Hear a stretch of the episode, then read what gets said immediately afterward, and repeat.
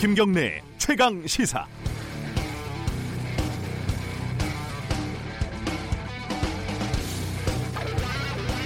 세월은 공평합니다. 40년 전 보안사와 중앙정보부를 한 손에 쥐고 쿠데타로 권좌에 오른 서슬퍼런 학살자 전두환 씨는 아흔을 바라보는 노인이 됐습니다. 시간은 냉정합니다. 80년 광주의 피해자와 남편을 잃은 젊은 부인도 힘없는 노인이 돼서 40년이 지난 지금까지 전두환 씨 앞에서 또 피눈물을 흘려야 했습니다. 기억은 무력합니다. 2019년 국회 한복판에서도 광주 시민을 폭도로 규정하는 국회의원들의 발언이 서슴없고 그 국회의원은 공당의 최고위원으로 선출이 됐습니다. 역사는 잔인합니다. 광주의 초등학생들은 교실에서 창문을 열고 전두환 물러가라고 외치고 있고 전두환 씨는 한마디 사과도 없이 질문하는 기자들에게 왜 이래? 라는 짜증을 답변으로 남겼을 뿐입니다. 정의는 모호합니다. 우리가 지나온 시간과 세월의 기억은 지금의 정의로운 역사를 만들고 있는지 도무지 알 수가 없습니다. 3월 12일 화요일 김경래 최강 시사 시작합니다.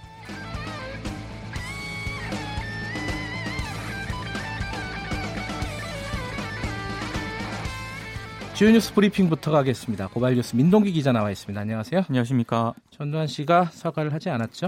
네. 어제 이제 재판에 피고인으로 출석을 했는데요. 혐의를 모두 부인을 했고 사과도 안 했습니다. 기자들 질문이 쏟아졌는데 방금 말씀하신 것처럼 왜 이래 이런 말만 남겼습니다. 화를 내더라고요. 그렇습니다.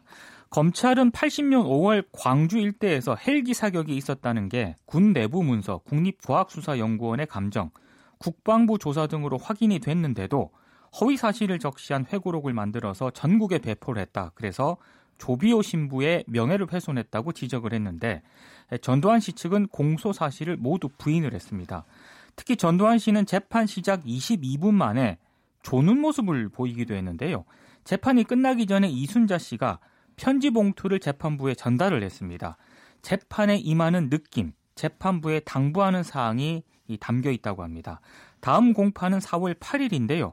증거 정리를 위한 공판 준비 기일로 진행이 되기 때문에 전두환 씨는 출석 의무가 없습니다. 이게 그런 것 같아요. 재판에서는 이기고 싶은데 네. 화는 나고 그런 전반적으로 어, 그런 상황이 아닌가 생각이 듭니다. 자, 사립 유치원 비리가 지난해 국정감사에서 문제가 된 이후에요. 여전히 그런 비리를 저지르고 있다면서요? 그러니까 그 이후에도 비리를 지속적으로 저질러 온 것으로 나타났는데요. 네. 전국 17개 시도교육청이 지난해 9월부터 올해 2월까지 6개월 동안 추가로 실시한 감사 결과 네. 전국 277개 사립 유치원에서 1229건의 비리가 적발이 됐습니다. 비리 금액만 103억이 넘는 그런 규모인데요. 네. 이 가운데 국감 이후 지난해 국감 이후에 발생한 비리만 92개 유치원 206건에 달하는 것으로 조사가 됐습니다. 많네요. 굉장히 많, 많은 네. 그런 수치인데요. 박용진 더불어민주당 의원이 어제 국회 교육위원회 전체 회의에서 추가 감사 내역을 공개를 했는데요. 왜 한유총이 에듀파인 도입에 극렬하게 반대했는지 확인하게, 확인하게 됐다. 이런 얘기를 했습니다. 네. 아, 박용진 의원 자료에 따르면 광주의 한 유치원은 급식 식재료 구매 명목으로 153만 원을 지출을 했는데 실제로는 화장품이라든가 갱년기 여성용 건강기능식품을 구매를 했고요. 유치원 법인카드를 노래주점에서 사용을 하거나 개인 저축성 보험료를 교비로 납부한 사례도 적발이 됐습니다. 그러니까 자정할 수 있는 능력이 없으면은 외부에서 개입을 해야 되는 거죠. 그렇습니다. 네. 이덕선 한유총 이사장이 어, 그 계약 연기 사태 이후에 사임을 했죠 드디어. 그렇습니다. 어제 이제 보도 자료를 이제 내놨는데요. 네. 모든 것에 책임을 지고 한유총 이사장직을 사임한다고 밝혔습니다. 다음 한유총 이사장이 선임되는 26일까지만 이사장직을 유지할 것이라고 밝혔는데요. 네. 어, 굉장히 강경한 입장이었는데 어제 보도 자료를 보면은 굉장히 수세적으로 입장이 바뀌었습니다. 어... 에듀파인 도입과 관련해서 사립 실정에 맞지 않아 많은 불편이 예상이 되지만 아, 조건 없이 수용을 했기 때문에 교육부에서도 지속적인 모니터링을 통해 불편을 해소해주기 바란다 이렇게 요청을 했고요. 네. 유치원 3법과 유아교육법 시행령 개정안 등에 대해서도 학부모, 사립유치원 그리고 그 밖의 다양한 유아교육 관계자의 의견을 지속적으로 들어주시기를 간곡히 부탁드린다 이런 입장을 밝혔습니다. 네, 어제 밤에 어, SBS 8시 뉴스가 나간 뒤, 이후에 네. 인터넷이 시끌시끌했습니다. 지금까지 이게 실검 1위에 올라 있던데요. 예. 서울 강남 클럽 버닝썬에 대한 경찰 수사가 연예계로 지금 확대가 되고 있습니다. 네. 승리 씨가 성접대 관련 대화를 나눈 2015년 12월 카카오톡 단체 대화방에 다수의 연예인이 속해 있던 것으로 확인됐다고 경찰이 밝혔는데요. 거기까지 나왔었죠, 이미. 그렇습니다. 예. 근데 이 경찰은 당시 단체 대화방에 승리 씨를 포함해 모두 8명이 참여했다고 밝혔는데 예. 여기에는 가수 정준현 씨 등 남자 연예인도 포함이 됐습니다. 정준영 씨요? 네. 그렇습니다. 어제 이제 SBS가 보도한 내용을 보면은요. 정준영 씨가 여성과 성관계하는 장면을 몰래 촬영을 해서 2015년부터 단체 대화방에 공유를 했고 네. 여성 피해자가 10명 이상으로 보인다 이런 내용을 보도를 했습니다. 네. 특히 정준현 씨 같은 경우에는 지난 2016년 전 여자친구로부터 성관계 영상을 유포당했다면서 유포했다면서 고소를 당하기도 했는데요. 네. 소속사 쪽에서는 이 사안에 대해 본인이 긍정도 부정도 하지 않았다. 아, 정준영 씨가 귀국하는 대로 입장을 밝히겠다. 이렇게 전하고 있습니다. 이 가수 승리는 어, 어제 은퇴 선언을 했죠. 갑작스럽게 이제 은퇴 선언을 이제 은퇴를 결심했다고 밝혔는데요. 네. 어, 강남 클럽 등지에서 해외 투자자에게 성매매를 알선한 혐의로 지난 8일 정식 입건이 됐는데 어제 이제 몰카 동영상이 유포된 정황이 나오니까 네. 갑자기 은퇴를 선언을 했습니다. 근데 승리 씨가 오는 25일 현역 입대할 예정인데요.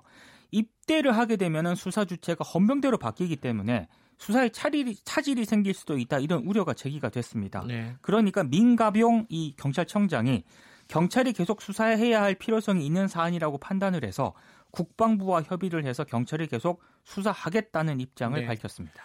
이게 뭐 경찰과의 유착 관계, 탈세, 뭐 각종 혐의들이 막 붙이면 붙어가면서요. 네. 게이트로 좀 비화하는 느낌도 있어요. 그렇습니다. 자, 청와대 행정관이 퇴직 후에 전혀 관계없는 금융사 임원으로 직행했다 이런 논란이 있네요.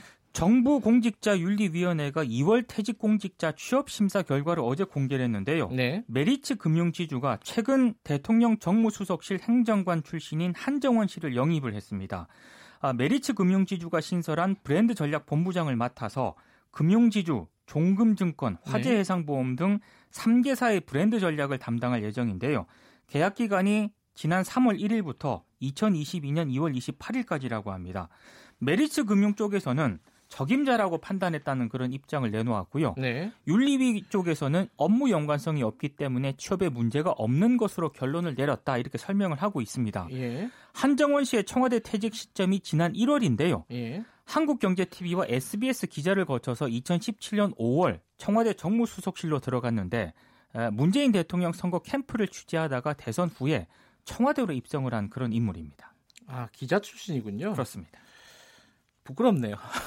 그러니까 업무 연관성이 없다고는 하지만 네. 전혀 이 금융기관 근무 경력이 없는 사람인데 예, 조금 논란이 제기가 될 수 있는 대목입니다. 계약 기간이 2022년 2월 28일이라고 한 걸 보니까 대선 때까지네요. 그렇습니다.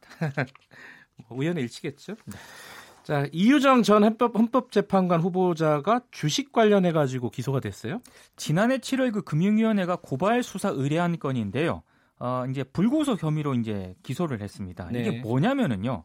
그 내추럴 엔도텍이라는 건강기능식품에 이유정 그 전 후보자가 투자를 했거든요. 네. 근데 한때 2015년 4월에 9만 천 원까지 주가가 치솟았는데 갑자기 또 5월 20일에는 9,270원으로 급락을 했습니다. 네. 이 과정에서 많은 투자자가 큰 손실을 봤는데 유독 이 후보자는 5억이 넘는 그런 시세 차익을 거뒀습니다. 그래서 네. 미공개 정보를 이용해서 주식 거래 의혹을 했던 것 아니냐라는 그런 의혹이 불거졌는데요. 네. 어, 이전 후보자는 불법 거래를 했다는 의혹을 의혹은 사실과 다르다라고 전면 부인을 했지만 검찰이 기소 불구속 기소를 한, 한 그런 상황입니다. 알겠습니다. 오늘은 여기까지 듣겠습니다. 고맙습니다. 고맙습니다. 고발뉴스 민동기 기자였습니다. KBS 일라디오 김경래 최강 시사 듣고 계신 지금 시각은 7시 35분입니다. 김경래의 최강 시사는 여러분의 참여를 기다립니다. 샵 9730으로 문자 메시지를 보내주세요. 짧은 문자 50원, 긴 문자 100원.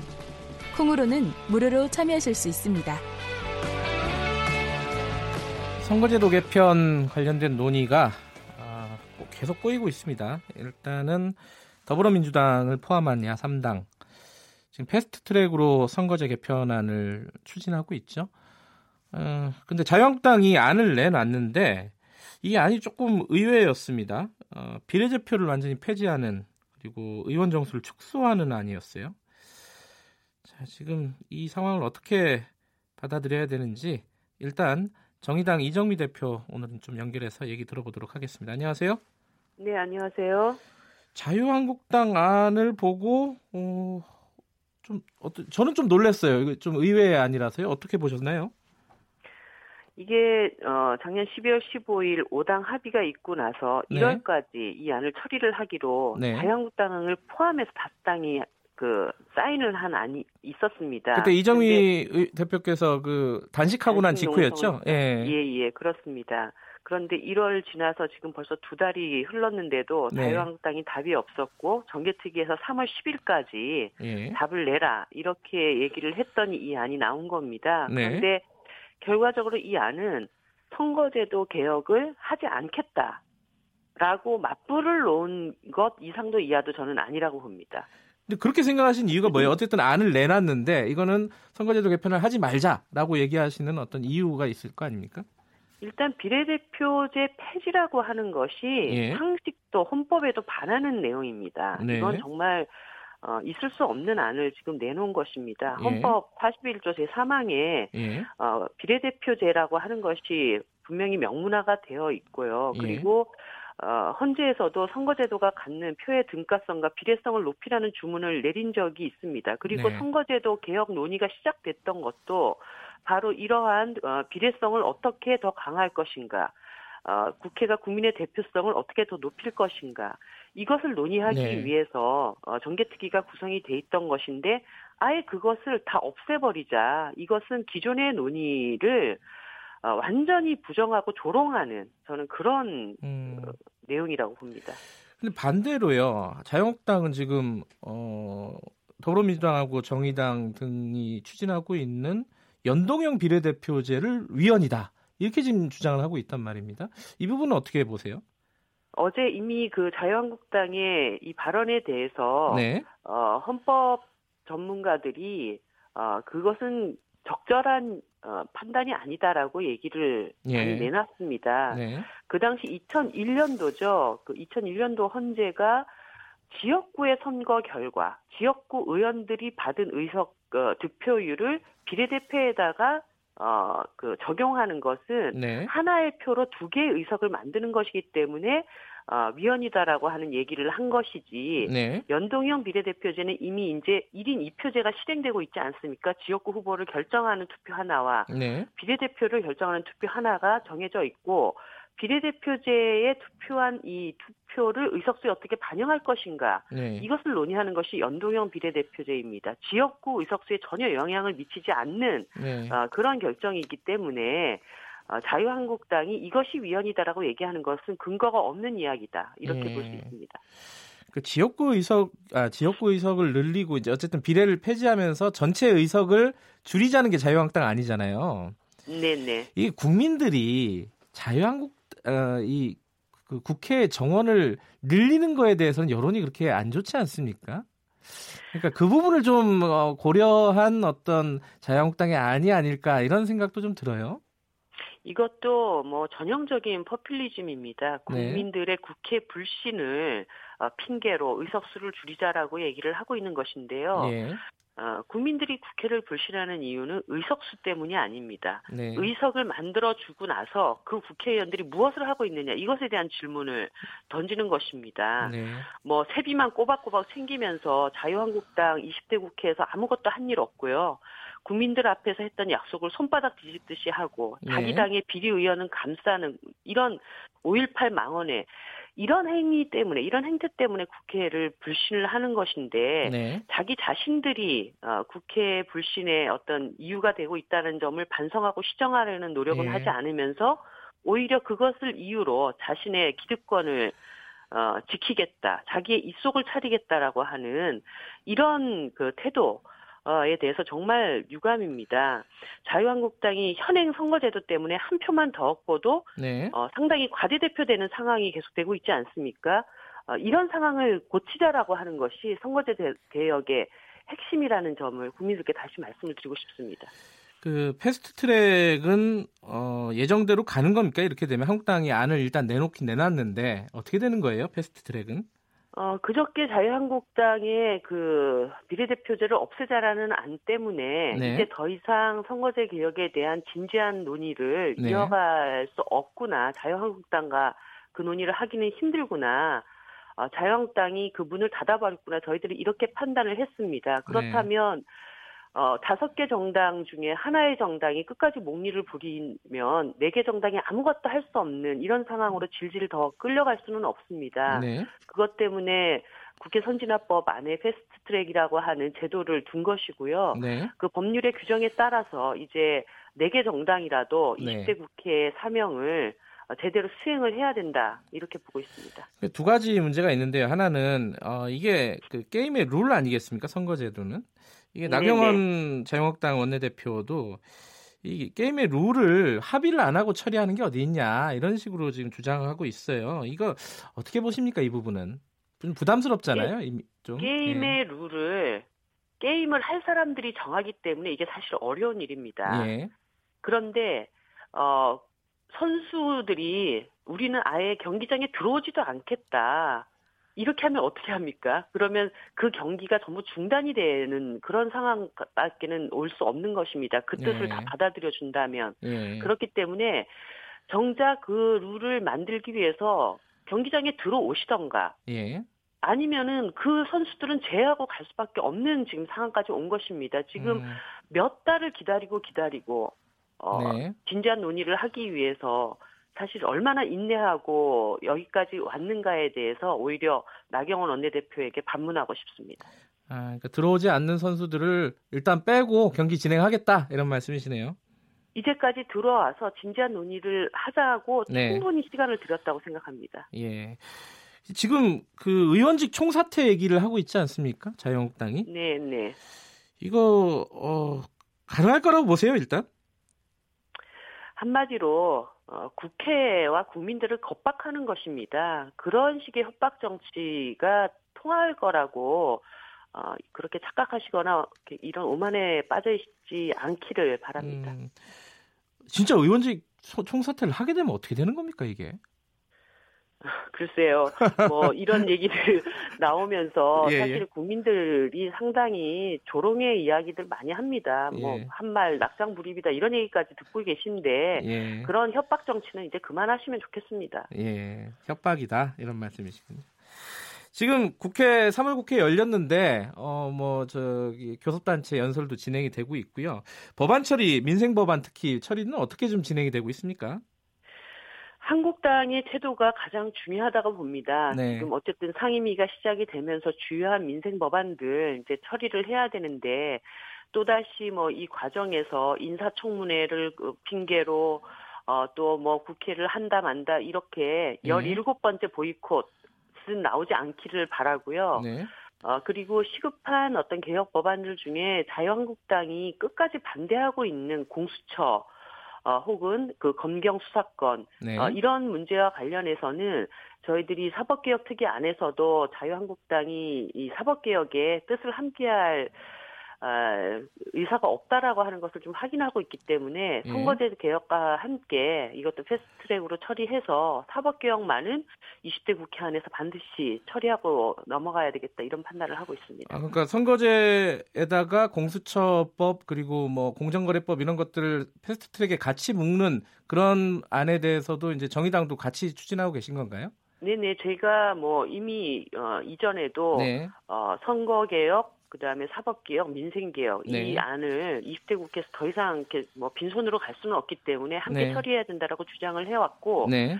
그네 당이 공통 분모를 어디까지 할 것인지 논의하고 있는 상황입니다. 예. 5.18 좀 여쭤봐야 될 것 같아요. 그 전두환 전 대통령 어제 어, 사과를 하지 않았습니다. 법정에 갔다 오면서 이거 어떻게 네. 보셨어요?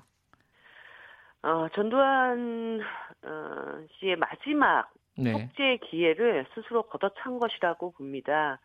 어, 반성이 없는 사람에게는 단죄밖에는 네. 어, 남은 길이 없다고 보고 네. 그렇게 해야 뭐 광주 학살 이후에도 제2, 제3의 가해가 계속되고 있지 않았습니까? 예. 수많은 피해자들의 가슴을 후벼파는 그런 망언들이 계속 진행되고 있는데 네. 이런 일의 재발을 막을 수 있는 어, 재판이 돼야 된다고 봅니다. 근데 관련해서요. 지금 5.18 진상규명위원회가 계속 그 출범을 못 하고 있지 않습니까? 그 자유한국당에서 네. 그 뭐랄까 위원들을 지금 추천을 안 하고 있는 거고 아 했긴 했죠. 했는데 이제 청와대에서 거부를 했고 어, 네. 그더 이상 추가로 추천하지 않겠다 이런 식의 입장을 보이고 있는데 이거 어떻게 해결해야 될까요? 계속 이렇게 어, 출범이 안 되면은 어, 이게 곤란한 상황 아니겠어요?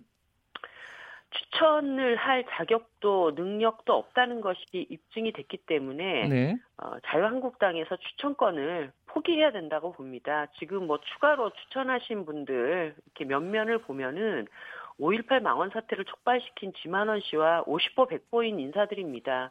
뭐 진상을 규명을 하라고 했는데 결국 규명이 와가지고 진상만 어, 버릴 수 있는 이런 상황이기 때문에 예. 지금은 어 진상규명위원회에 우리는 더 이상 그 거기에 적합한 인사를 추천할 수 있는 능력이 없다라고 어, 시인을 하고 예. 어, 진상규명위가 굴러갈 수 있도록 협력을 하시는 것이 어, 바른 길이라고 저는 판단이 듭니다. 근데 이제 자유한국당에서 아무것도 안 하고 있으면 사실 지금 그 진상규명위원회가 계속 이 상태로 답보 상태로 놓일 수밖에 없는 거죠 지금 현행법으로는. 그렇습니다. 네.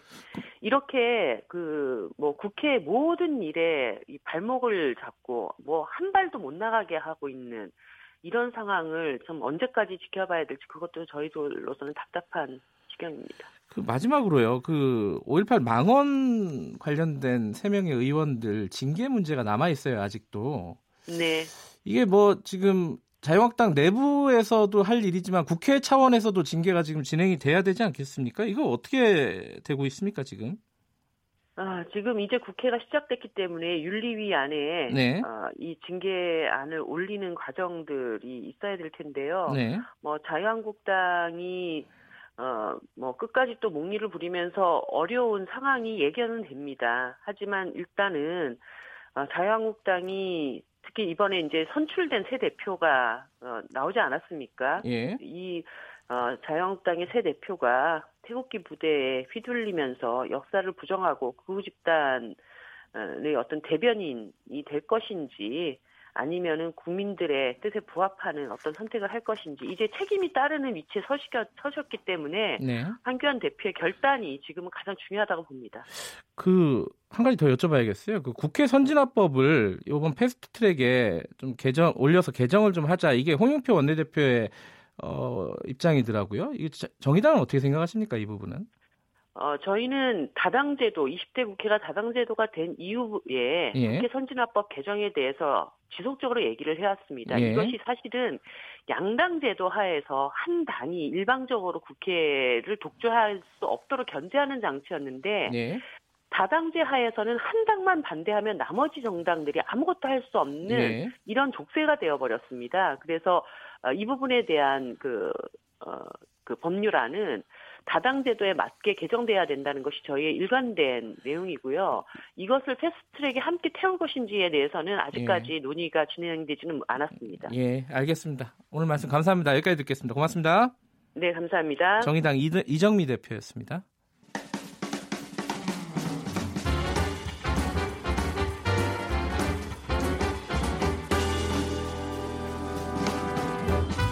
여러분의 아침을 책임집니다. 김경래의 최강 시사. 가장 핫한 스포츠 소식을 가장 빨리 전달해 드리는 최강 스포츠 KBS 스포츠 취재부 김기범 기자 나와 있습니다. 안녕하세요. 네, 안녕하세요. 프로야구가 오늘 개막한다고요? 시범 경기. 아, 시범 경기요? 네, 다음 주에 예. 정규리그 정식으로 개막이고요. 일주일 동안 시범 경기 하는군요. 네. 예. 그 오늘 오후 1시부터 전국의 5개 구장에서 일제히 시범 경기가 개막합니다. 네. 라인업이요. SK 대 기아, 두산 한화, NC 롯데, LG 키움, KT와 삼성입니다. 예. 이렇게 개막을 하게 됩니다. 팀당 8경기씩 치르고요. 다음 주 수요일까지 3월 20일까지 시범 경기를 마치고 네. 그 이틀 더 건너서 3월 23일 날 정식으로 프로야구 페넌트 레이스가 개막을 하는 것이거든요. 음. 야구 팬들은 좋겠어요. 각자 응원하시는 팀들 하나씩 있으실 거예요. 야구는 굉장히 자기 팀이 있지 않습니까? 예. 네. 어떤 종목보다 저도 팬은 아니지만 네. 팀은 있어요. 밝혀주실 수는 없는 거죠. 밝히기가 좀 민망해서. 알겠습니다. 예.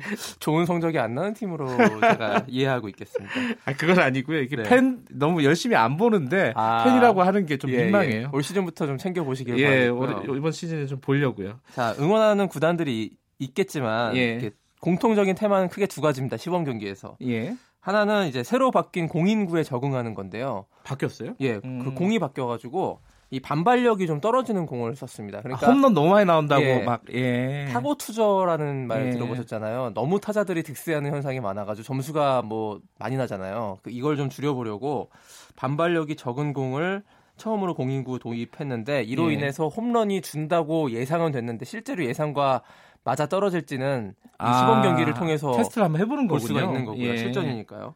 또 한 가지 테마가 이적생들 적응 여부인데 이제 FA 선수들이 많이 이제 옷을 갈아입었지 음, 않습니까? 네네. 이 선수들이 새로 바뀐 팀에서 어떻게 잘 적응해 나가느냐. 네. 일단 NC로 이적한 FA 최대어인 양의지 선수가 포수로서 어떤 모습을 보일지가 음. 오늘 경기에서 가장 큰 관심을 모으는 대목 중에 하나입니다.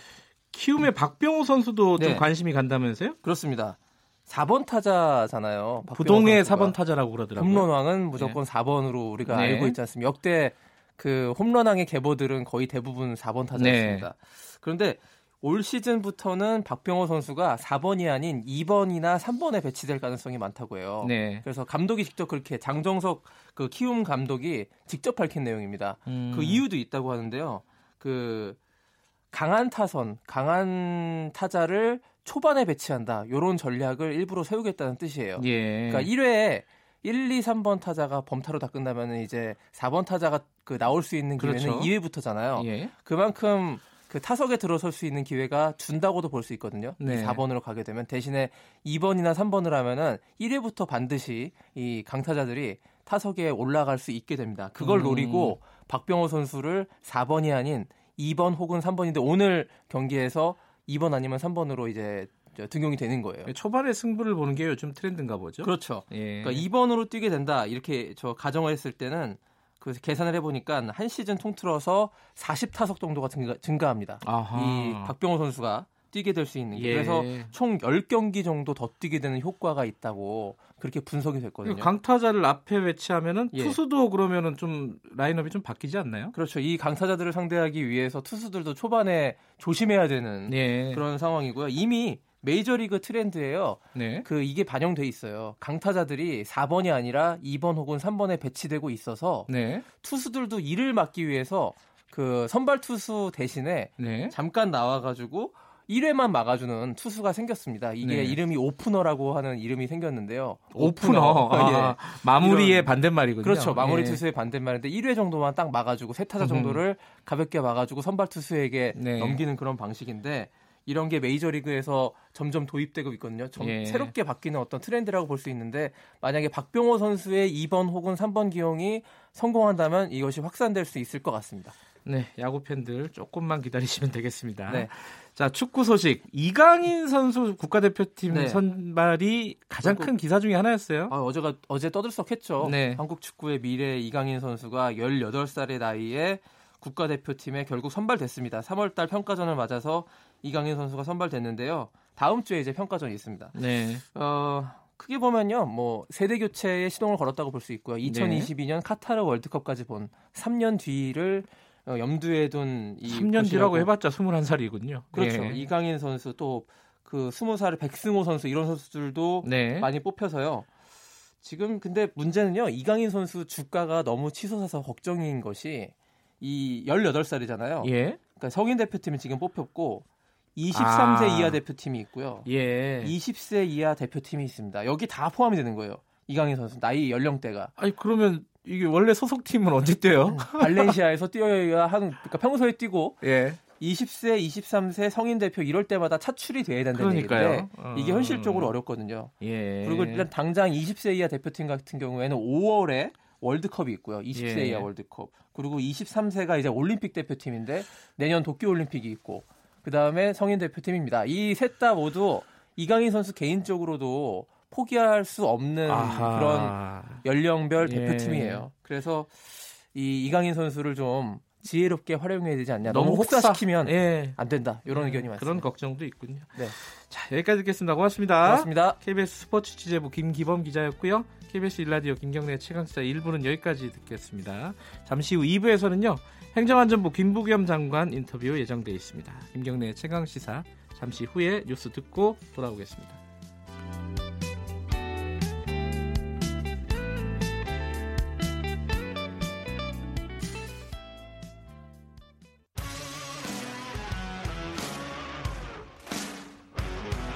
탐사보도 전문 기자 김경래 최강 시사.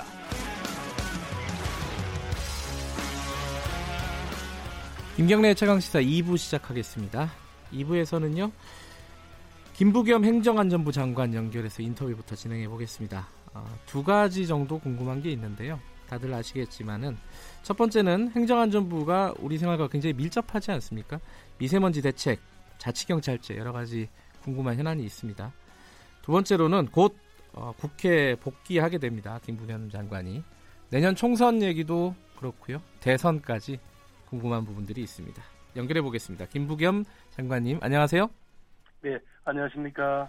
예, 어제 김부겸입니다. 예 예 어제 업무 보고 브리핑을 했더라고요. 네, 그렇습니다. 지금 그 대통령께 예. 금년에 저희 행정안전부 업무를 서면 보고를 했거든요. 네. 그 내용을 어, 어제 언론하고 예. 국민들께 브리핑을 했습니다. 어 이게 마지막 업무신가요? 장관으로서. 어, 뭐 앞으로 일이 어떤 일이 있을지 모릅니다만 네. 제 후임자가 정해졌고 네. 그분에 대한 인사청문회 등 절차를 마치려면 아마 이달 말쯤 되니까 아마 중요한 일은 어제가 어, 음. 마지막인 것 같습니다. 예. 장관을 한 2년 가까이 하셨잖아요, 거의.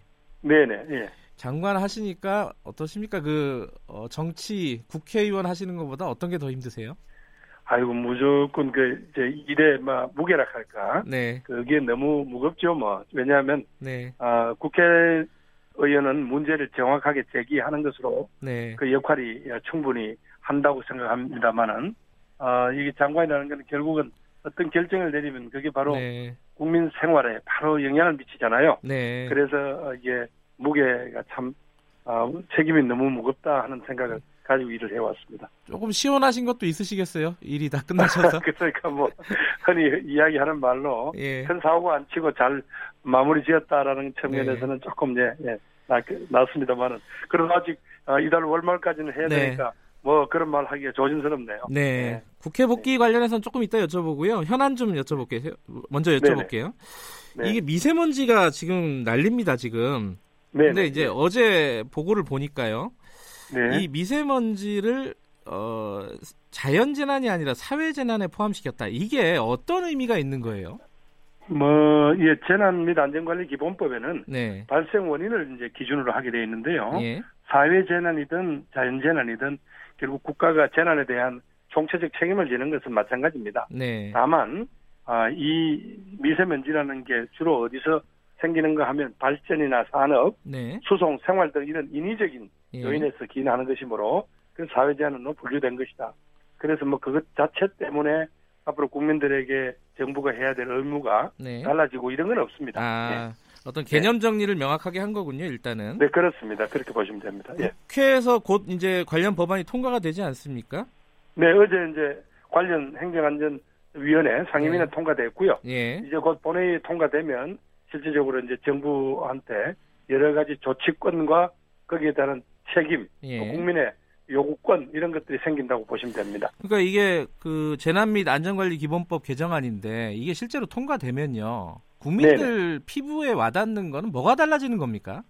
뭐 당장 미세먼지를 어, 싹 없애거나 이럴 수는 없지만은 예. 어, 그동안은 여러 가지 어, 이런 조치들 할 수 있는 권한이 지방자치단체 조례로 예. 정하게 돼 있었습니다. 예. 그러니까 국가가 아, 예를 들면 차량 이부제를 해라, 디젤차를 어떤 어, 영역 내에는 못 들어오게 해라, 어, 화력발전소 발전을 잠시 중지시켜라 이런 권한이 예. 어, 명령하기가 어, 근거가 약했거든요. 아. 이제 그걸 명확하게 국가가 갖는 것이고 예. 또 앞으로 어, 미세먼지로 인한 국민의 피해가 어, 명확하게 밝혀질 경우에는 이제 국가가 거기에 대한 책임을 져야 된다는 이야기입니다. 음, 그러니까 좀 일사불란하게 어떤 대책들이 시행될 수 있다 이렇게 볼 수 있겠네요.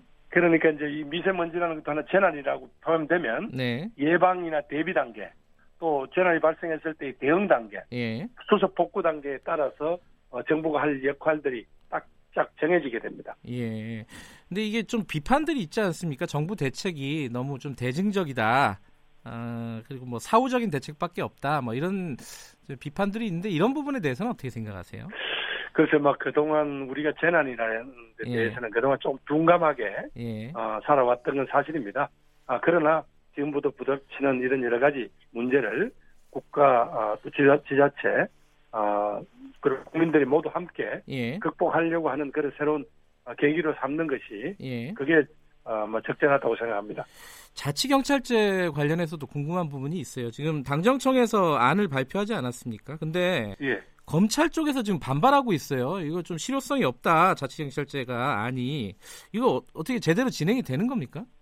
네, 아니 이건 어, 무슨 어, 말씀드리고 싶은 것은 네, 어, 이 검찰이 반발할 문제는 아니고요. 예, 자치경찰제 도입 자체는 결국 우리 국민들의 가장 중요한 아, 생활의 한 부분인 아, 생활 밀접형 이런 치안에 대해서 네, 그건 바로 그 지역의 사정을 잘 아는 네, 그 지방에서 책임을 지는 그런 어떤 지방 분권의 정신에 예, 따라서 실시되는 거기 때문에 검찰이 반발할 일은 아니고 네, 실효성이 있고 없고는 이게 어, 한 60년, 70년이 넘은 네, 제도입니다. 예, 제도를 그만큼 변경시키는 데는 조심스럽고 또박또박 어, 저희들이 점검해서 가야 될 일이죠. 예, 따라서 그 점에 있어서는 몇 가지 뭐 질문도 있고 예. 문제 제기가 있습니다만은 이제 우리가 가야 할 길이다. 예. 저는 그렇게 말씀드리고 싶습니다.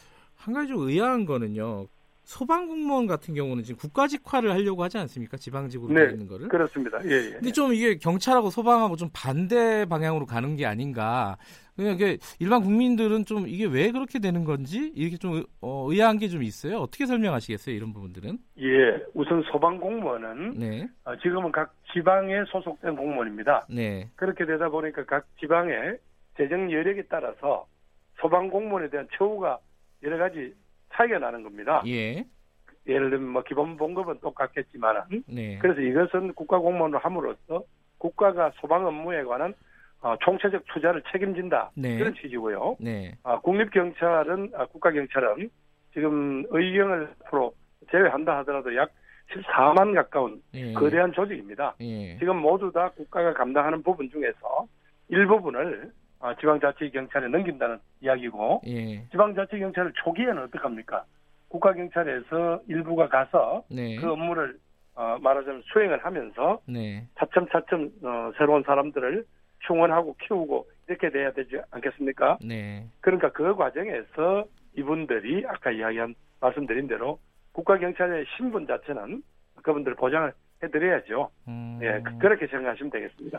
그 자치경찰제 관련해 가지고 여러 가지 뭐 아까 말씀하신 대로 처음 가는 길이기 때문에 여러 가지 우려들이 나오는데요. 그 중에 한 가지인데 최근에 이제 버닝썬 관련된 사건 있지 않습니까? 클럽 네네, 거기 보면은 이제 경찰하고 유착한 게 나와요. 지금 네네, 예, 예. 이게 자치 경찰제가 되면 이런 어떤 지역 사회와 경찰의 유착 관계 혹은 뭐 지방 자치 단체와 이 경찰의 어떤 유착이라든가 이런 부분들이 조금 우려된다라는 시각이 예, 있습니다. 이거 아, 좀 우선, 제도적인 예, 장치, 예, 예, 예, 그런 지적을 많이 받습니다. 그러나 분명히 오해하시지 않아도 되는 게 네, 현재 자치 경찰이 수행할 수 있는 그런 수사의 내용과 범위가 교통사고라든가 예, 가정폭력, 학교폭력, 뭐 여성과 청소년에 관한 어떤 그런 우리 주변의 그런 폭력, 범죄 뭐 이런 것들에 우선 어, 국한됩니다. 네, 그래서 중대한 형사 사건이나 공안 사건 같은 데는 원칙적으로 어, 지방자치경찰의 수사권이 넘어가지가 않습니다. 네, 어, 그런 건 분명히 하고요. 지금 방- 말씀하신 대로 아, 일부 경찰들이 어떤 그런 여러 가지 아직까지 확정은 되지 않았습니다만 네, 그런 유착 의혹들이 드러나고 있지 않습니까? 네, 네, 그 부분에 대해서는 어, 제도 이전에 이건 명확하게 어, 범죄 행위에 해당된다면 그건 강한 처벌이 있어야죠. 예, 다만 어, 혹시 지방자치단체장들이나 혹은 지방 지역 유지들의 어떤 사병화되지 않을까 하는 우려가 있는 예, 게 사실이잖아요. 예, 그래서 그거는 반드시 중립성이 유지되도록 직접적으로 자치단체장이 어, 이 경찰을 지휘할 수 없도록 네. 어, 지방자치경찰위원회라는 것을 중간에 두었습니다. 예. 합의제 행정기관인데요. 그 위원을 어떻게 추천하는가 하면 어, 시도지사가 한 분, 그 다음에 예. 시도의회가 여야가 각각 한 분씩, 예, 예. 그 다음에 법원이 대법원이 한 분, 그 다음에 그 국가경찰위원회에서 한 분 이렇게 해서 예. 적어도 경찰의 인사라든가 지휘, 예산 등에 있어서 어, 자치단체장이 함부로 좌지우지할 수 없는 그런 반드한 예. 완충 장치를 두었습니다. 예, 예. 너무 걱정하지 않으셔도 될 것 같아요. 알겠습니다. 그 현안은 여기까지 여쭤보고요. 네, 지금 국회로 돌아가시면은 당장 총선이 남아 있지 않습니까? 예정돼 있는데 네네 예. 대구 수성갑으로 다시 출마하시는 거라고 언론에 보도가 나오던데 그렇게 가는 거죠? 아유, 더- 그건 당연하죠. 예, 예. 자, 이게 뭐 좀, 어, 당 상황이라든가 정치권 상황이 좀 어렵습니다. 지금 한국당 지지율이 많이 올라가고 있고요. 네네 예. 더불어민주당은 이제 음. 여러, 여러 가지 뭐 선거제 개도- 개혁 이라든가 이런 부분들이 자- 제대로 진척이 안 되고 있어요. 네네. 예. 어깨가 좀 무거우시겠어요? 각오라든가 좀 한 말씀 해주시죠. 예, 뭐 정치인이라는 건 항상 어, 어떤 그 시기에 어, 국민들의 마음을 정확하게 읽고 네. 그것을 여러 가지 제도화하는 어떤 그런 어, 의무를 지니고 있다고 생각합니다. 어, 지금 여러 가지 저희 어, 행정부에 대해서 혹은 또 문재인 정부가 하는 여러 가지 정책에 대해서 현장에서 어, 잘 맞지 않는 부분이 있다면 그 무엇인가에 대해서 정확하게 어, 진단하고 예. 그분들의 목소리를 드러내서 그걸 법적으로 혹은 또 달리 행정적으로 뒷받침할 일이 뭔가를 빨리빨리 찾아내서 네. 그분들의 목소리에 답을 하는 게 그게 뭐 저희들이 일차적인 임무가 되지 않겠습니까? 우선 저는 예. 뭐이 행정부에 있었던 경험 가지고 가서 관련 법을 지금 통과시키고 또 동료 의원들한테 호소해야 될 게 제법 많이 있습니다. 아, 그래요? 어떤 게 네네. 있습니까? 제일 중요한 게? 예를 들면 지금 방금 말씀하신 여러 가지 것들이 전부 법적으로 뒷받침돼야 되잖아요. 예. 자치경찰 문제라든가 이런 문제가 예. 아, 그다음에 뭐 소방직의 국가직화든 예. 그다음에 지방자치법 전부 개정안 또 음. 국가의 권한 중에 상당 부분을 지방으로 넘기는 지방이양 일괄법 등 이런 법안들이 하나도 지금 어, 진척이 없습니다. 예. 빨리 가서 국회에 가서 어, 동료 의원님들께 호소드리고 또 내용을 더 상세히 설명하는 그런 역할을 제가 해야 되겠죠. 총선도 총선인데 그. 장관님께서는 오랫동안 대권 주자로 분류가 돼 있어요. 아유, 그건 뭐 너무 저 이런 소리고요. 예. 아침부터 하실 저 하실 이야기는 아닌 것 같습니다. 그래요? 아, 예, 예. 좀 부담스러우신가 봐요. 네, 아직은 정부에서 열심히 일하고 있는데요. 예. 예, 예. 그 지금 진영 의원이 행정안전부 장관 후보자로 좀 지명이 되지 않았습니까? 네 네. 예. 이게 저 여당 의원이 지금 총선 관리할 장관에 지명된 게 정치적 중립에 어긋난다.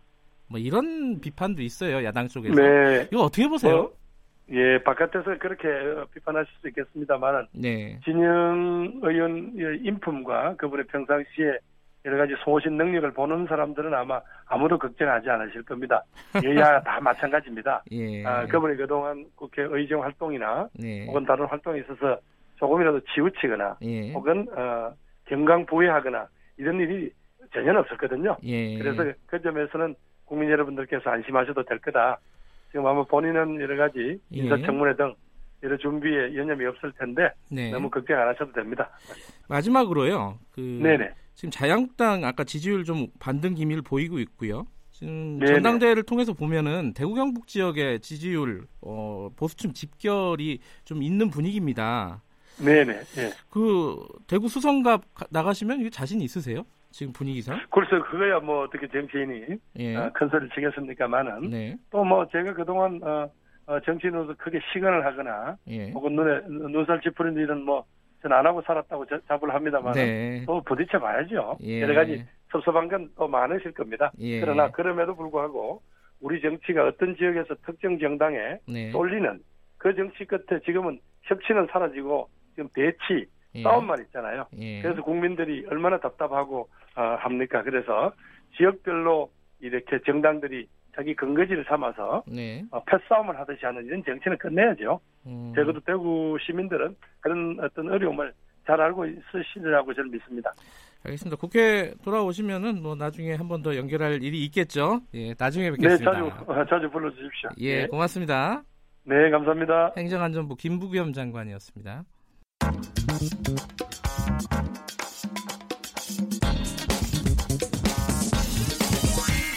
뉴스의 재발견. 뉴스 속 숨어있는 이면을 뒤집어보고 되짚어보는 뉴스의 재발견. 의제와 전략그룹 더모아의 윤태곤 정치 분석실장 나와 계십니다. 안녕하세요. 네, 안녕하세요. 오늘은 한국당 지지율 얘기를 좀 해볼게요. 예. 꽤 많이 올랐죠? 그렇죠. 여론조사 기관마다 차이는 있는데 네. 추세가 뚜렷합니다. 뭐 대략 30% 안팎으로 나오는데 네. 탄핵 때 더 올라가서 기억해 보시면 2016년 총선 때 뭐 옥새 파동, 유승민 찍어내기 아, 파동 예, 예. 있었지 않습니까?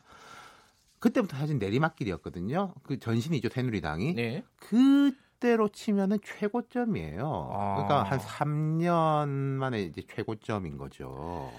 이 이유를 분석한다고 정치권에서는 여기저기 말들이 많아요. 네. 그 오늘은 어, 윤태곤 실장님의 어, 분석을 한번 들어보도록 하겠습니다. 왜 이렇게 오를까요? 어? 첫 번째는 간단합니다. 대통령하고 민주당 지지율 빠지잖아요. 네. 뭐 바른미래당도 조금씩 빠지고 그럼 제로섬 게임 아닙니까? 네. 말하자면 100에서 네. 무당층 빼고 나머지를 나눠 먹는 거잖아요. 네. 상대가 빠지니까 이제 한국당 올라가는 거죠. 뭐 그건 산수고요. 예. 그죠? 또 다른 이유가 있다면은? 자, 그러면 이제 민주당이랑 뭐 대통령 지지율이 빠져도 바른미래당도 나름대로 열심히 하고 합리적으로 정의당도 진보 정당인데 왜 안 올라가고 한국당이 올라가냐? 그러게요. 한국당 1야당이에요. 네. 미우나 고우나 야당의 대표성을 지니고 있다는 거죠. 음, 예컨대 뭐 좀 과거를 회고해 보시면 이해가 쉬울 겁니다. 박근혜 전 대통령 탄핵 국면 때 정의당이 뭐 민주당보다 더 열심히 안 했겠습니까? 음, 네. 당시 국민의당도 아주 적극적이었고 네. 오히려 민주당보다 덩치가 작아가지고 더 그 공격적이었거든요. 네. 하지만 제일 큰 반사 이익은 1야당 음, 민주당으로 돌아갔던 당시 거죠. 민주당, 예. 예. 음, 그러니까 이 반사 이익을 얻는 데는 제1야당이 가장 유리하다. 그렇죠. 일단은. 대표성이 있다는 거죠. 그러니까 우리가 그냥 인식을 할 때 한국당에 대한 지지 여부를 떠나가지고 야당 하면 한국당이 떠오른다는 거예요. 예. 지금 정부에 대한 제일 반대 하면 한국당이 떠오르고 조금 다른 설명은 없을까요?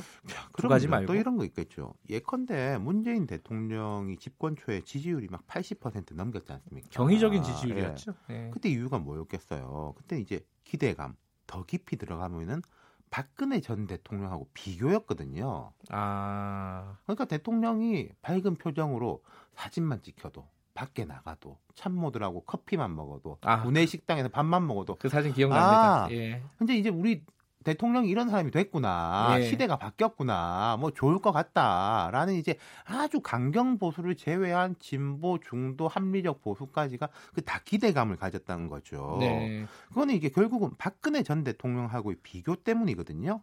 거의 이제 기저 효과라고 그러죠. 바닥을 쳤다 박근혜 때. 예. 예, 바닥을 비교해서 치고. 상대평가로 본다는 거예요. 예. 자, 그러면은 이게 민주당과 청와대 지지율이 떨어지는 이유에 대한 설명이 됩니다. 예를 들어서 이제는 대부분 사람들이 심리적으로 문 대통령이랑 박근혜 전 대통령을 비교하지 않아요. 네. 문재인 대통령이 일을 잘하느냐, 자기 공약을 지키느냐, 지금 뭐 경제 음. 지표가 괜찮냐 안 좋냐 이런 걸로 비교를 한다는 거죠. 비교할 타이밍은 지나갔다. 그럼요. 예. 네. 여권에서 가끔 뭐 지금도 전 정부가 뭐 어쩌고 이런 이야기를 하면은 언제까지 그 소리 할 거냐. 그런 댓글들이 많아요. 네. 실제로 이런 방송을 하다 보면은 그러니까 예. 오히려 이제 역효과인 거죠. 네. 그러니까 이게 보십시오. 청와대하고 여권은 절대 평가의 프레임에 들어갔어요. 근데 아하. 반대로 한국당은 상대 평가의 프레임에 들어간 거예요. 한국당이 이제 잘한다가 아니라 네. 여권이 못하면은 한국당에 대한 기대라든지 반사 이익이 올라가는 네. 그 시소 게임처럼 그렇게 예. 된다는 거죠. 그러니까 이제 한국당은 지금 한국당의 기준은 한국당이 잘하느냐 못하냐보다 여권이 잘하느냐 음. 못하느냐 올라가느냐 내려가느냐 일종의 좀 종, 종속 변수. 같은 그런 거네요. 것도 있죠. 근데 예. 공- 종속 변수이지만은 제일 큰 상수죠. 음. 다른 여당에 비해 가지고. 예. 근데 의아한 거는 어, 예를 들어 뭐 5.18 망언이라든가 뭐 이제 전두환 전 대통령 지금 파문 있지 네. 않습니까? 이런 부분들을 보면은 이게 다 자유한국당한테는 악재인데 계속 올라간단 말이에요 자, 지지율이. 그러니까 우리가 지금 제가 설명드린 게 좀 넓은 데부터 어, 좁은 데로 들어가는 것인데 예. 이렇게 한번 보시죠. 한국당 자체를 놓고 보면은 말씀하신 것처럼 악재 천지예요. 예. 내부에서도 솔직히 뭐 우리가 잘한 게 뭐 있냐. 네. 자살골이라도 더 해놓자. 이런 이야기가 당내에서 나오거든요. 예. 전당대회 때도 보면은 5.18 망언의 탄핵 논란에 태블릿 PC 이야기까지 해서 미래 이야기가 없었고. 비전이 없었죠. 네, 그 네. 이후에도 지금 보면은 뭐 별게 없다. 네. 그런데 이제 아까 말씀드린 대로 이제 한국당은 반사이익의 프레임에 들어가 있고 예. 또 하나 더 어쨌든 대표가 생겼어요. 음, 한국당이. 네. 오너십이 생겼다는 거예요. 네. 한국당을 보면은 탄핵 이후에 임명진 비대위 체제 그리고 경남지사를 하다가 사퇴하고 나와가지고 혜성같이 등장한 홍준표 전 지사가 대선 후보가 되고 음. 그 직후에 물론 또 전당대를 거쳐가지고 홍준표 전 대표가 잠깐 있었습니다만 지방선거 전까지 이거 오래 가지는 못할 거다는 느낌. 예. 그 뒤에 또 김병준 비대위 체제. 네. 말하자면은 어 합당하게 선출된 권력이 없었던 거예요. 네. 근데 지금은 합당하게 선출된 권력이 있지 않습니까? 황교안 체제 이후에 딱 바뀐 거 하나는요. 내부 분란이 확실히 줄었어요. 잘 한번 생각해 보시면은 아. 뭐 친박 비박 그러니까 지금 은 이제 친박계가 황교안 대표 주위에 있다 이런 식의 분석은 많지만은 네. 안에서 이제 치고받고 싸우는 건 확실히 줄었거든요. 네. 그러면은 사실은 지지자들은 만족을 하게 돼요. 예. 어느 당에서든지. 그러니까 범보수 진영이 볼 때 한국당이 최소한 내부 분란이 없다라는 거는 되게 플러스 포인트라는 거죠. 근데 지금 이제 변수들이 몇 개 생겼어요. 하나는 제일 큰 변수가 이제 선거제 개편에 대해서 자유한국당이 안을 내놓은 거. 예. 또 하나는 국회가 계속 공전하고 있다는 거. 뭐 그렇죠. 이런 변수들이 있는데 여, 이거는 한국당한테 어떤 식으로 영향을 줄까요? 일단 그 선거제 개혁에 대해 가지고는요. 예. 좀 당위적인 것하고 현실적인 걸 나눠볼 필요가 있어요. 네. 지금 이제 정개특위가 왜 생겼냐? 투표의 등가성, 비례성이 떨어졌기 때문에 그렇죠. 그걸 해소해야 된다는 대전제 하에서 생긴 거 아니겠습니까? 네. 근데 최근 나경원 원내대표가 발표한 한국당의 방안은 그 대전제 자체에 안 맞는 이야기잖아요. 그래서 저는 좀 놀랐어요. 네, 그러니까 사실. 말하자면은 말이 안 되는 소리고 그냥 판을 깨자 혹은 이대로 하자는 건데 예. 네. 이건 이제 제가 이제 가치의 관점, 당위적인 관점에서 본 거고 현실적인 관점에서 볼 때는 연동형 비례라든지 연동형 강화하는 것은 무조건 다당제를 추동하는 겁니다. 네. 근데 한국당은 지금 보수 대통합을 이야기하잖아요. 네. 양당 구도로 가야 된다. 민주당에 반대하면 우리한테 다 와라. 예. 그래야 그림이 되지 않습니까?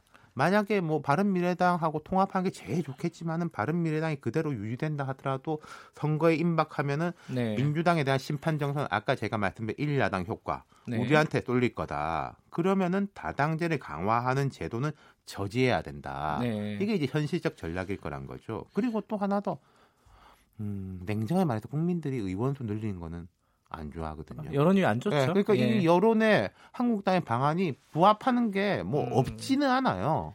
그러니까 당위적인 측면에서는 좀 무리가 있다 하더라도 현실적으로는 선택할 수 있는 답안지였다. 그렇죠. 이게 예. 뭐 여론조사해 보면은 국- 국회의원 못 늘린다, 줄이는 게 더 맞다 이런 이야기들이 많으니까요. 자, 궁금한 거는 어뭐 외연 확장 뭐 이런 얘기도 있는데 이런 지지율 상승이 계속될 것인가? 언제까지 계속될 것인가? 지금까지는 관성이 붙어서 온 게 있습니다. 그러니까 한국당 실력이나 용량에 비해서 지지율이 높아요. 그리고 네. 한 30%, 35%라는 거는 전통적인 우리나라의 보수 지지층을 지금 회복해가는 단계라는 예. 거거든요. 예.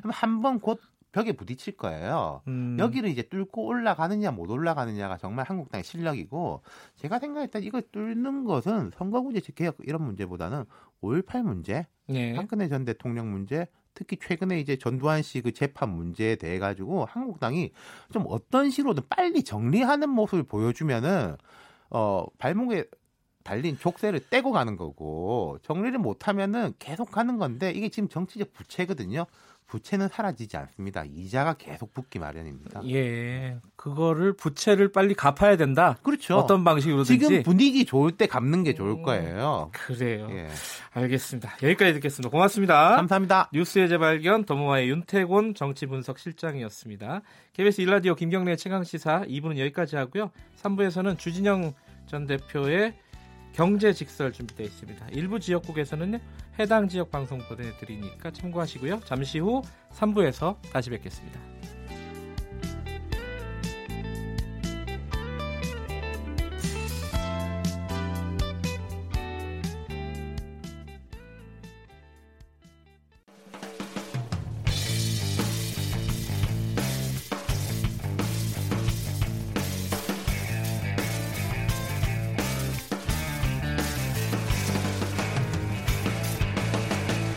김경래의 최강 시사.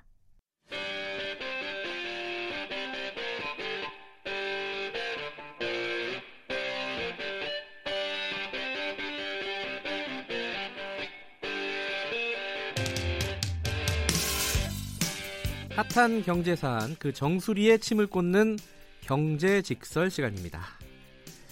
지난 8일에 어, 개각이 이루어졌습니다. 어, 7개 부처 장관이 바뀌고 2명의 차관급 인사가 바뀌었고요. 뭐 이른바 어, 2기 내각이라고 볼 수도 있겠고요.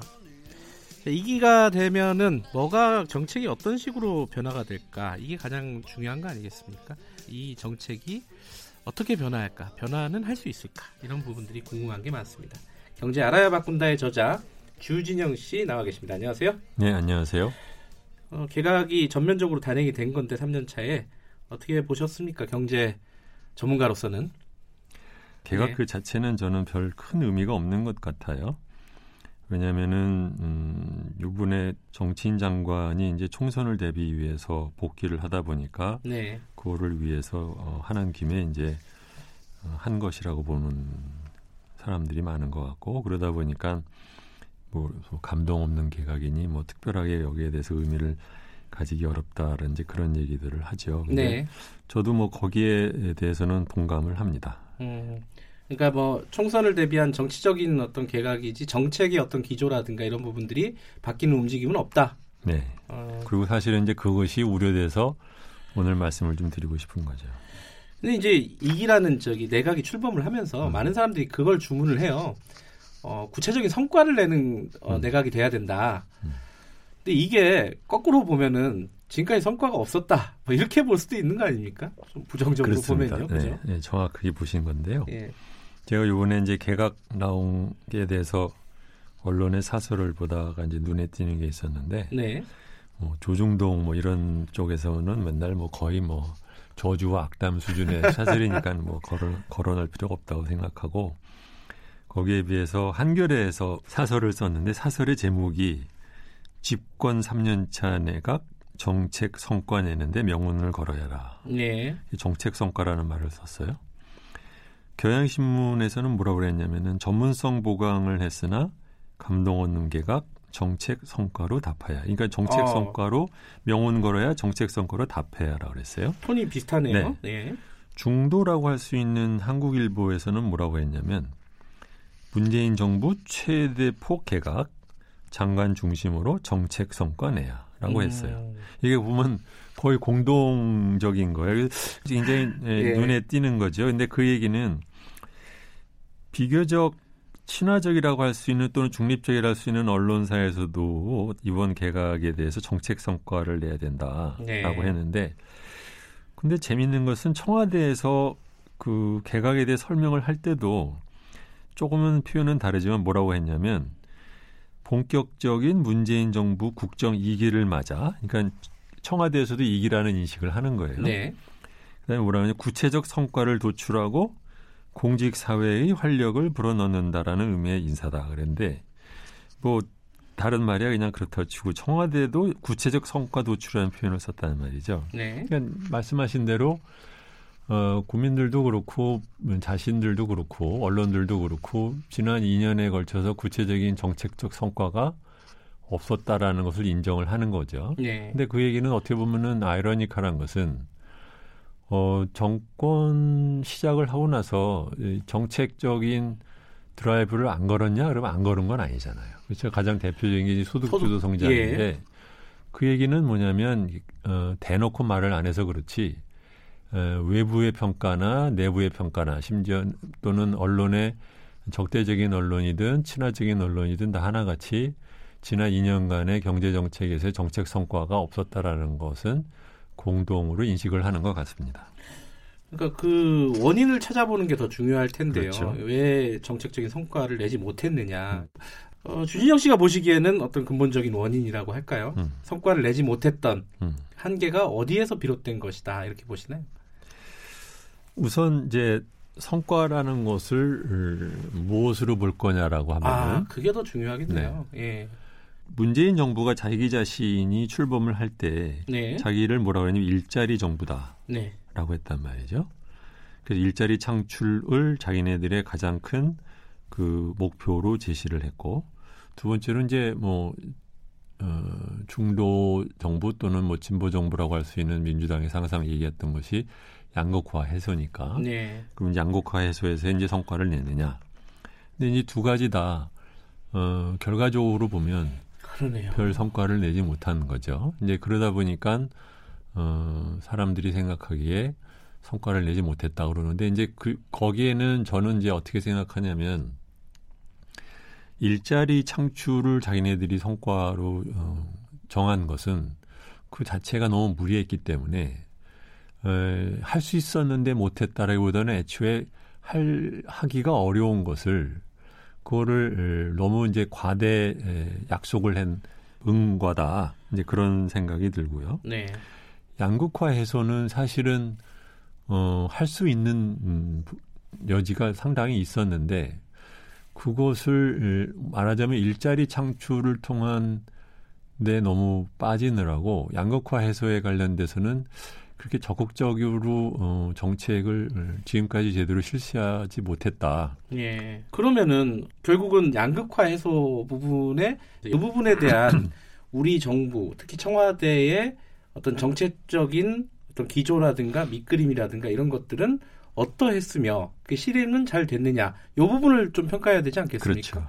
그럼 어떻게 평가를 하세요? 그러면은 총론적으로 얘기하시면 네, 그거를 잘안 냈다고 봐야겠죠. 이제 정부가 말하자면은 어, 수미일관한 큰 그림을 갖고 있지 않고 지나치게 최저임금 인상 하나 또는 뭐 어, 정부 공공부문 어, 정규직 뭐 전환 뭐 이런 것에 뭐 좋게 말해도 포퓰리스트 정책이라고 말할 수밖에 없는 그런 것에 너무 많이 예, 걸고 나머지 재정 지출이라든가 조세라든가 복지에서는 너무 소극적인 음, 정책을 추진하거나 아니면은 애초에 추진할 생각이 없지 않았나 그런 생각이 듭니다. 자, 그러면요. 지금 말씀하신 뭐 조세, 조세 정책, 재정 정책, 뭐 복지 정책, 뭐 여러 가지가 있는데 이 밑그림을 그리려고 했던 청와대 한 기구를 한번 짚어봐야 될 것 같아요. 음. 청와대의 어, 재정 경, 개혁 특위라는 위원회가 만들어졌어요. 그렇죠. 이게 대통령 직속이죠. 그렇죠. 이, 이걸 만들면서까지 적극적으로 뭔가 아까 말씀하신 밑그림을 한번 그려보자 라고 추진을 했던 것 같은데 음. 왜 그렇게 된 건가 짚어봤으면 좋겠네요. 네. 그 문재인 정부가 이제 분배와 성장이 자기네들 표현입니다. 선순환하는 포용적 재정 정책을 내걸고 조세와 재정을 포괄적으로 개혁할 수 있는 기구를 만든 게 지난해 4월입니다. 아 지난해 4월이요. 네. 네. 그래서 뭐 재정 분야의 개혁 과제를 발굴해서 뭐 방안을 마련한다 그랬는데 이, 그, 그 당시 말할 때 뭐라 그랬냐면 사실 말도 되게 셌죠.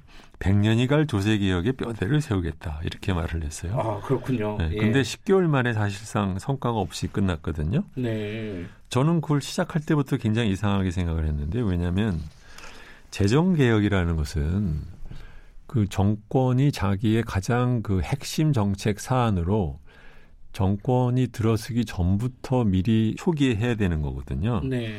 근데 문재인 정부는 2007년에 출범을 5월에 출범을 해놓고 2017년이요? 네, 17년에 출범하고 18년 4월에 가서야 재정개혁 특위를 만들었단 말이에요. 1년 지나서 거의 그렇죠. 예. 네. 그 얘기는 이게 정부 내에서 재정개혁에 대한 의지가 원래부터 없었던 건 아니었나 이제 그런 생각을 음, 합니다. 그 중간의 과정들을 좀 짚어보면요. 네, 그 재정개혁 특위에서 여러 가지 또 제안들을 했어요. 그렇죠. 근데 그게 다 안 받아들여졌죠. 결과적으로 보면은. 그렇죠. 네. 4월에 만들어져서 네. 3개월 후에 이제 종부세 관련된 거랑 금융소득과세에 대한 자기네들의 권고안을 어, 낸 적이 있어요. 네. 그때 말하냐면은 이제 종부세 과세 표준을 정할 때 공시 가격에 곱하는 비율인 공정시장 가액 비율을 올려라. 음. 1년에 한 5%씩 올려라 했단 말이죠. 예. 두 번째로는 금융소득 종합과세 기준도 2천만 원에서 1천만 원으로 낮춰라 그랬단 말이죠. 불공평하게 되어 있는 조세 제도를 좀 더 공평하고 공정하게 바꾸는 네. 이제 작업으로서 이제 얘기를 한 것인데 네. 그거를 발표를 하니까 딱 하루 만에 김동연 전 장관이 아 이거는 안 하겠다라고 얘기를 해버렸단 말이죠. 아하. 그러니까 청와대가 어 우리는 뭐 김 장관 말이 맞는 것 같다라고 했고 국회에서 여당은 뭐 우리도 뭐 마찬가지인데요. 그래서 제가 이거 갖고 그 당시에 컬럼으로 me too me three가 따로 있는 게 아니라 여기에 있다. 이게 우리나라 대통령 직속 기구가 말을 했는데 관료인 어, 기재정부 장관이 하루 만에 안 하겠다 그러고 네. 그랬더니 막상 정당도 따라가는 이게 무슨 뭐 하는 꼬라지냐고 했는데 바로 이제 그 다음부터는 뭐 하는 사람이나 네. 음, 뭐 밖에서 보는 사람이나 이제 기대를 접게 돼버린 것이죠. 네. 이게 왜 이렇게 됐을까? 음. 정권 차원에서 무슨 생각으로 국정을 하길래 이를 이런 식으로 어, 하도록 하고 있을까를 생각을 해보면 이건 뭐냐면 어, 정책적인 개혁보다는 모든 머리가 지방선거, 총선 여기에만 가 있는 거 아니냐 예. 그런 생각을 하게 됩니다. 근데 애초에요 이런 어떤 그 조세라든가 네. 재정의 복지 이런 거에 밑그림을 그리는 작업을 이런 대통령 직속의 위원회가 하는 것이 맞다고 보세요. 어떻게 가는 게 물론 뭐 다 case by case겠지만요. 요번 걸 좀 되짚어 보면 어떤 생각이 드십니까? 이런 위원회 특히 이제 소위 말하면 이제 대통령 직속 특별위원회라는 제도는 우리나라에만 있는 것이 아니라 예, 다른 나라에서도 이제 가끔씩 있어요. 네, 근데 그 사람들의 특징은 뭐냐면 그 일을 진행하면서 여러 차례 공개적으로 그 청문회 같은 것들을 열고 공개적인 조사를 하고 연구 과제도 주고 뭐 이렇게 하면서 시간을 상당히 들여가지고 준비를 하고 난 다음엔 네, 그 다음에는 그 최종안을 발표를 하면 대부분의 정권들은 그거를 그대로 받아들이거나 아니면은 핵심 내용은 그대로 놔두고 일부만 조금 고쳐서 국회에 내서 법안으로 이제 통과를 시킵니다. 그 얘기는 뭐냐면 애초에 이 작업 자체에 대해서 이게 정권 또는 정치적인 차원이 아니라 여러 분야에서 나름대로 인정을 받는 권위 있는 사람 일부한테 맡겨서 그분들이 전체적으로 비정치적인 판단에 의해서 하도록 그렇게 운영을 하는데 한국은 보면 많은 경우가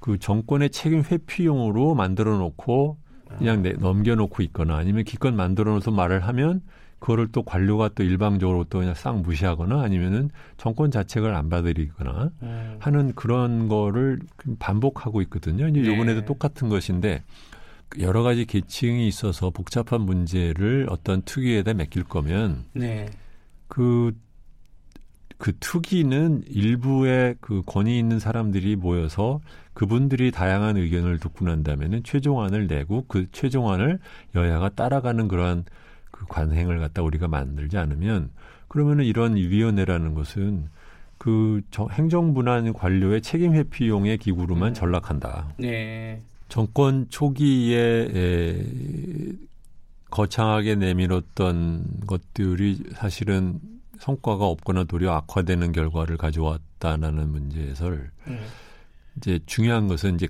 그게 어려운 거죠. 뭐냐면 그러면 그것을 아 인정을 하고 바꿀 용기가 있느냐. 아, 예, 첫 번째 용기고 두 번째로는 어, 대안을 만들어낼 만한 어, 역량이나 아니면 준비가 되어 있느냐라고 생각을 해보면 용기도 없어 보이고 어, 역량도 없어 보이고 에, 생각을 안 하는 것 같아서. 그래서 지금 에, 제가 오늘 에, 되도록이면은 저도 재미가 없어서 정부 비판하는 얘기를 갖다 요새 이- 이런 자리에 나와서 얘기를 잘 안 하려고 하는데 예, 이렇게 가면은 당신들은 총선에서 상대방 잘못으로 이길지는 모르지만 네, 국민들은 어떻게 하느냐. 음, 그리고 국민들이 그걸 갖다 어, 그냥 봐줄 거라고 생각하는 것도 오산일 수 있다. 음. 그런 얘기를 좀 하고 싶어서 얘기를 꺼냈습니다. 아, 그럼에도 불구하고 음. 이제 시간이 이제 3년도 안 남았으니까요. 네. 이- 지금 모든 걸 다 해결할 수는 없겠지만 아까 말씀하신 큰 뭐 재정 정책도 있고 네. 조사 정책도 있고 복지 정책도 있잖아요. 네. 그런 것들을 좀 관통할 수 있는 하나. 뭐 이거 하나는 지금 좀 심각하게 좀 고민해 보자. 원, 원샷 올킬 솔루션을 얘기를 하는 거니까. 근데 예. 에, 세상에 그런 정책은 원래 없어요. 네. 예, 뭐냐면은 이제 개혁 또는 혁신을 할 때 너무 많은 것을 약속을 하는 것은 도리어 조직이 소위 말하는 이제 피로감에 빠져서 예. 실패하기 좋다라는 거거든요. 예. 그리고 모든 것이 에, 단기간에 꼭 개선이 되어야만 혁신이 되는 건 아니다. 네. 중요한 것은 뭐냐면 지금보다 조금씩 나아지고 있다라고 하는 변화의 흐름이 조금씩 조금씩 한 발자국 한 발자국씩 나아지고 있다라는 것에 대한 작은 성과를 통해서 네. 국민들은 더 많은 성과를 낼 때까지 기다려 볼 마음이 생기는 거고 직원들도 같이 노력을 할 생각이 음. 나는 것인데 네. 어 지금 소위 말하면 작은 성과도 못 내면서 네. 계속해서 국민들한테 기다려 달라고 하면 안 되는 거거든요. 네. 그럼에도 불구하고 지금 음, 단기적으로 이제 급한 것은 뭐냐면 가계 소득 분배 관련된 여러 가지 지금 안 되어 있는 것들 이것은 지금이라도 뭘 하려고 하면 할 수 있다고 보는 거예요. 이제 대표적인 케이스가 저는 부양자 가족 의무 예. 그 제도 이 전 세계에 없는 제도입니다. 음. 저는 기초연금과 부양자 가족 문제 이 두 가지를 안 풀면서 에, 소득 분배 개선을 어, 기대한다는 것은 그건 애초에 불가능한 거예요. 예, 네. 그 우리가 일상생활에서 보지 않는 많은 사람들한테는 이것이 얼마나 큰 그 부담인지 짐인지 그런 것에 대한 인식을 좀 정부가 좀 더 과감하게 에, 자기들이 지금 좀 어, 반성을 좀 했으면 좋겠습니다. 알겠습니다. 오늘은 여기까지만 하겠습니다. 고맙습니다. 네, 안녕히 계세요. 경제 알아야 바꾼다의 저자 주진영 씨와 말씀 나눠봤고요. 보다 풍부한 내용은 팟캐스트에서 무편집본으로 다시 들으실 수 있습니다.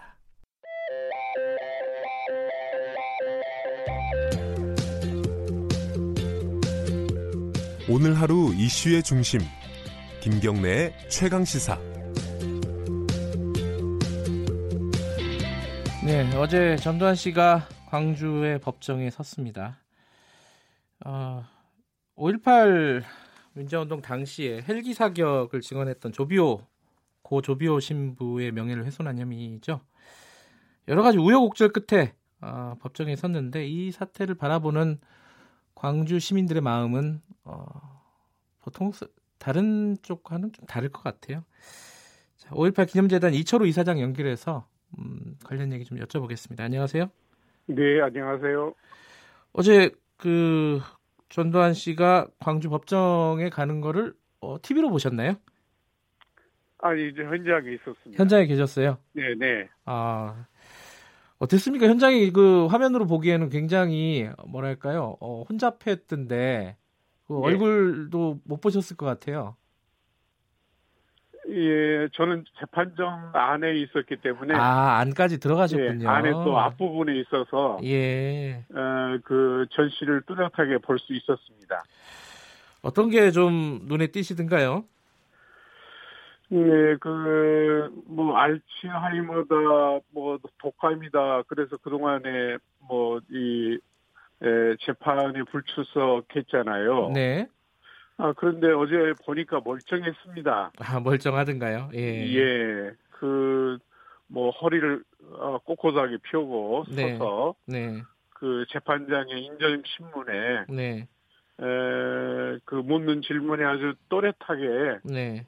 예, 바로바로 대답하는 것을 보고 참 멀쩡하다. 음. 아, 그렇게 생각을 했습니다. 그렇군요. 이게 뭐 광주에 법정에 가는 거는 사실은 국민의 의무이기도 한데 어 예. 이게 굉장히 오래 걸렸어요. 아까 말씀하신 예, 예. 알츠하이머도 있지만은 뭐 독감 이후로도 했고 광주에서는 어 재판을 못 받겠다 서울로 옮겨달라 이러 이래가지고 또 시간이 좀 또 연기가 됐고요. 예. 그 과정에서 좀 어떤 생각이 드셨습니까, 위원장 아 이사장님은? 예, 그 광주에서 어, 재판을 회피하는 것 아닌가 네, 아, 그런 생각이 우선 예, 들었는데요. 네, 예, 그 39년 전에 광주에서 5.18 어, 어,가 관련된 그 가해자이지 않습니까? 네, 그러니까 본인은 광주에서 재판 받는 것을 에, 회피하고 싶었겠죠. 네. 예, 그 화면에서 보면은요. 예, 이 전두환 씨가 이제 재판을 받고 빠져나가는 과정에서 좀 몸싸움이 많았습니다. 예, 그죠? 예. 그 예. 광주 그 피해자분들이나 유가족들이 이제 차량 앞에서 막 오열하는 모습들이 나오고요. 예, 예. 이게 그 광주만의 그 다른 지역 사람들은 이해 못하는 5.18에 대한 광주 분들의 어떤 어, 독특한 어떤 어떤 한이라고 할까요? 그런 게 있는 것 같아요. 예. 그게 어떤 마음일까요?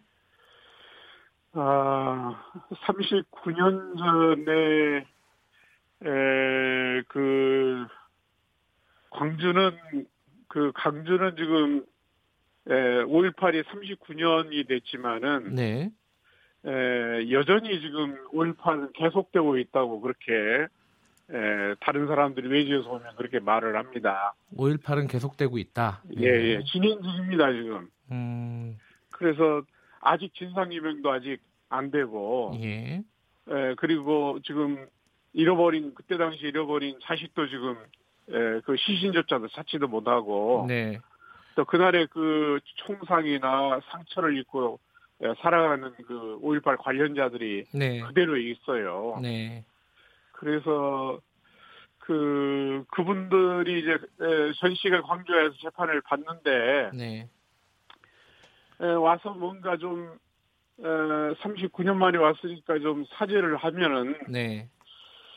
정말 광주 시민들도 마음을 열고 좀 용서하고 화해할 그런 마음도 없지 않아 있는 것 같은데 네. 그런 것들을 기대했는데 음, 에, 왔다가 그냥 자기 변명만 늘어놓고 가니까 네. 아 그분들이 에, 그 놔주지를 못한 거예요. 음, 그래서 이제 에, 거의 뭐 한 뭐 저 큰 길 나가는 한 500m 거리를 네. 끝까지 차량을 못 가게 막아서고 네. 아, 그랬던 것 같습니다. 어제 어, 전두환 씨는 어, 사과는커녕 이제 좀 짜증을 많이 냈었어요. 예. 화면상으로 보니까 예. 혹시 뭐 현실에서 일어난 일은 아니지만 아까 말씀하셨듯이 사죄를 했다면은 위원 이사장님도 어, 용서를 해줄 마음이 있으셨던가요? 아, 그럼요. 광주는 항상 준비가 돼 있습니다. 아 광주는 준비가 돼 있다. 네. 네, 예. 준비가 돼 있어요. 네. 정말 그 전두환 씨가 네. 에, 과- 어, 5월 영령들과 광주 시민 앞에 무릎을 꿇고 정말 에, 사죄를 한다면은 네. 에, 광주 시민들은 참 마음이 아프고 고통스럽지만은 네. 사죄할 준비가 돼 있습니다. 음, 그런데 이제 어제 그런 그 모습을 보니까 네. 에, 참 사죄 없는 에, 용서는 있을 수 없다라고 네. 하는 말이 다시 한번 새삼스럽게 느껴졌습니다. 사죄 없는 용서는 있을 수 없다. 네, 그 지금 재판정에서 그 관련 혐의를 전두환 씨는 다 부인을 했다고 들었습니다. 예, 변, 변호인을 통해서 네. 예, 그랬죠. 이 전두환 씨가 회고록을 쓴 것도 그렇고요.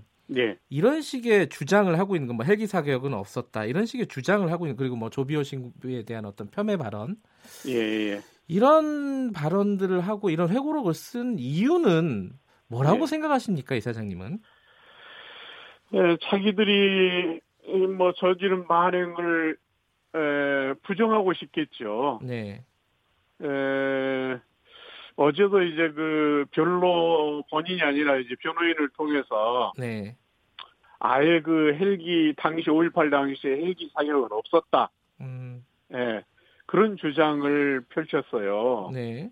예, 참 저희들이 법정에서 분노를 해가지고 법정 안- 법정에서 이제 그, 그 방청석에는 발언을 못 하게 돼 있잖아요. 그렇죠. 근데 한 사람이 일어나 가지고 저 변호인이 말한 것은 새까 새빨간 거짓말입니다. 음, 아 이렇게 소리칠 정도로 네. 예 그렇게 이제 자기 주장만 늘어났는데 네. 사실은 이제 그 여러 가지 증거나 네. 증언으로 봐서 헬기 사격이 있었다고 하는 것이 밝혀졌습니다. 네. 그래서 전두환 씨가 그 사자 명예훼손으로 네. 기소된 거 아니겠어요? 예. 그런데 왜 그들이 그 사격, 그 헬기 사격을 부정하려고 하느냐? 네, 네. 그것은 그 5.18 당시에 폭동을 진압한 것이 아니라 네. 사실은 국민 예, 광주 시민을 대상을 광주 시민을 적으로 보고 전쟁을 한 겁니다. 네. 헬기 사격이 있었다고 하는 것은 네. 그것을 인정하고 싶지 않는 것이겠죠. 네. 예. 본인들이 국민들 상대로 전쟁을 했다는 사실을 인정하고 싶지 않은 모습이다. 예, 그렇죠. 지금 자유한국당의 그 5.18 망원 3인방 있지 않습니까? 네, 그, 네. 그 징계가 어, 계속 좀 지연이 되고 있고요. 예. 그리고 진상규명위원회 그 위원 추천도 지금 제대로 진행이 안 되고 있습니다. 이거 예, 예. 계속 이렇게 가면은 어떤 대책이 좀 필요할 것 같은데 광주 시민들 입장에서는 뭐 국민들도 마찬가지겠지만요. 어떻게 예. 해야 된다고 보세요? 지금 이런 상황들을. 네, 지금 그래서 어, 내일 지금 에, 국회에서 기자회견도 하고 네. 지금 자유한국당 어, 대표인 황교안 대표를 지금 어, 면접을 신청을 해놓고 있습니다. 아 받아들여지진 않았고요. 네. 예. 예, 다시 한번 좀 촉구하려고요. 네. 아 그런데 에, 그 징계가 어려울 것 같습니다. 아 예. 별로 기대는 안할 수가- 하시고 할 수가 없는 예. 것 같아요. 예, 기대를 안 하고 계시는군요. 예. 예, 참 그 제1 야당이잖아요. 예. 자유한국당이. 예. 그래서 공당으로서 알겠습니다. 참 너무 안타깝습니다. 면담이 이루어져서 의견을 좀 잘 전달해 주시기를 바라겠습니다. 여기까지 듣겠습니다. 네네. 고맙습니다. 네. 3월 12일 화요일 KBS 일라디오 김경래의 최강 시사 여기까지 하겠습니다. 내일 아침 7시 25분 다시 돌아오겠습니다.